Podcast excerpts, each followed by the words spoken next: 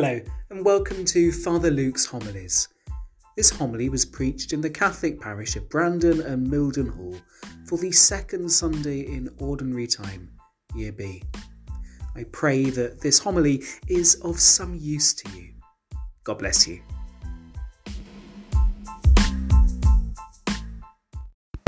The Lord be with you. A reading from the Holy Gospel according to John.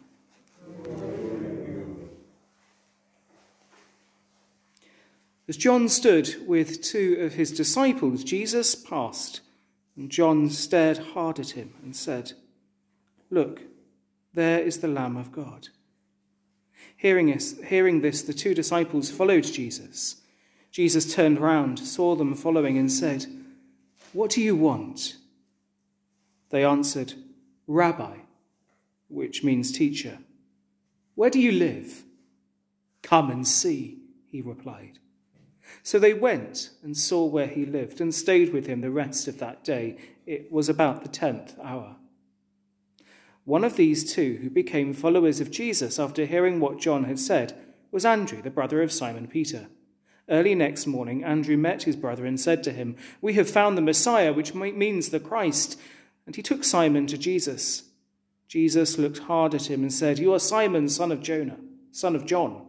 You are to be called Cephas meaning rock. The Gospel of the Lord.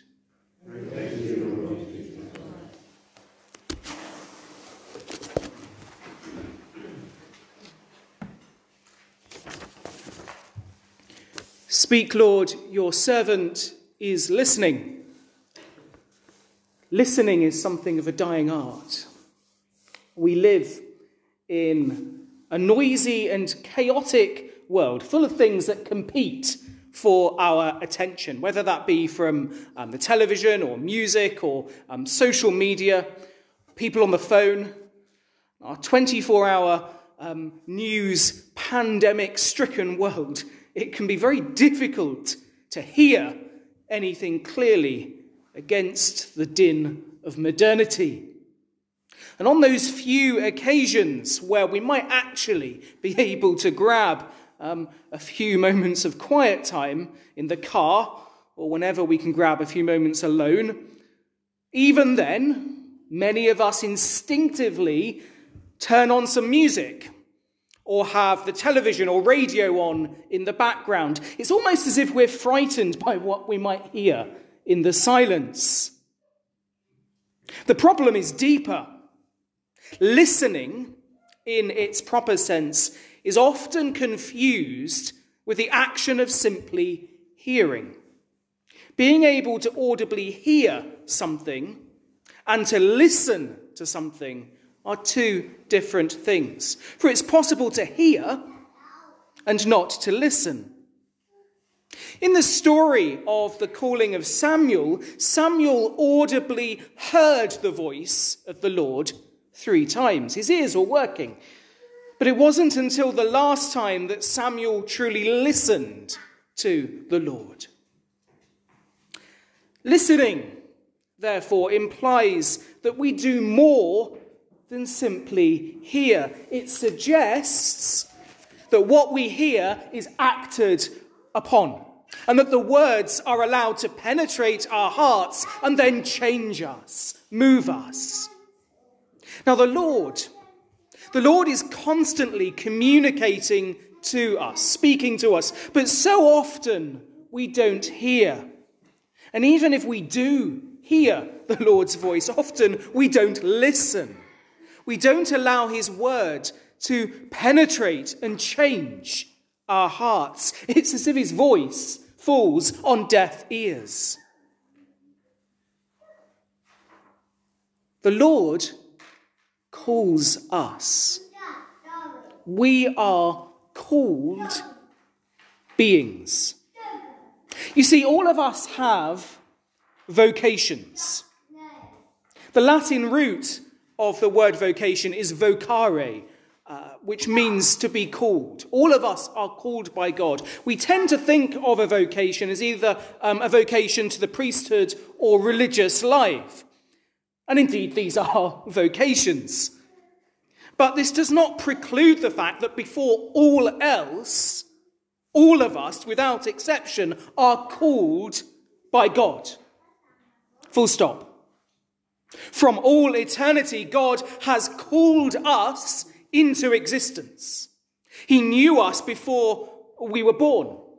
He knows us intimately. He understands us better than we understand ourselves. He calls us here and now to this time and place to live and to worship Him in this sacrifice of the Mass. God calls all of us back to Him. In fact, our whole life is the result of the primary call of God. Our whole life is a journey from God and then back to God. Now, within this foundational call, we then have a call to live in particular ways, vocations within vocations, if you like. And God calls many people to marriage, many people to different states of life, people to particular professions, to certain roles or tasks within the community or the church. However, the foundational vocation of all of us is holiness. We are called to be holy, to be saints. And God calls us to holiness now. He gives us the graces we need to be the people He has created us to be. But so often His gifts, His word, falls on deaf ears. So we need to pray. We need to pray that we are open to God's word, that we can hear His voice and act on it, and that by listening to God, we allow His word to penetrate our hearts, our souls, and our whole being. So, how does God speak to us? Well, in many and various ways, but so often, as I've said time and again, we're not listening. He speaks to us through other people. He speaks to us through situations, sometimes through feelings, through our conscience, through his living word proclaimed here at Mass, through the Bible, through homilies, through prayer, and in many, many ways which we might not immediately think about. God speaks, but as ever, we have to be listening. We need to be people attentive to the promptings of the Holy Spirit. Otherwise, we're depriving ourselves of God's call and of God's life changing word.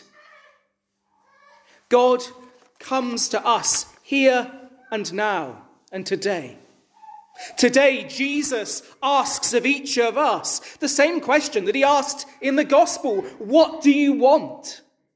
And to each of us, he makes that same invitation Come and see. Each of us is invited daily to respond to Christ. Every moment of every day, we are called to make decisions for God or against Him. Now, God gives us a fresh start to return to Him whenever things go wrong, but we have to be open. We have to be listening to His still small voice that speaks to us often within the quiet of our hearts if our lives are chock full of noise, how will we ever hear him? We need to spend regular time in prayer, removing the din of our world if we are truly to hear God.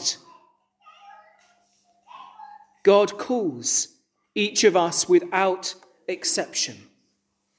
Each day, we have opportunities to encounter the life changing love and mercy of God. And we need to listen so that we can hear his voice and upon hearing reply like Samuel Speak, Lord, your servant is listening. And also in the words of the psalmist Here I am, Lord, I come to do your will. Amen.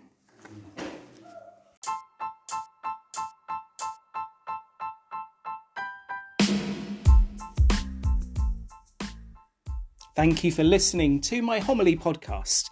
For more information about the Catholic parish of Brandon and Mildenhall, please go to our website, which is stthomas-stjohnparish.com. That's stthomas-stjohnparish.com.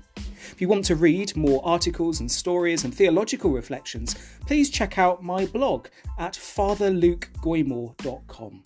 That's fatherlukegoymour.com. Feel free also to follow me on Twitter at Father Luke G and Instagram at FatherLukeGoymour. Stay safe and God bless you.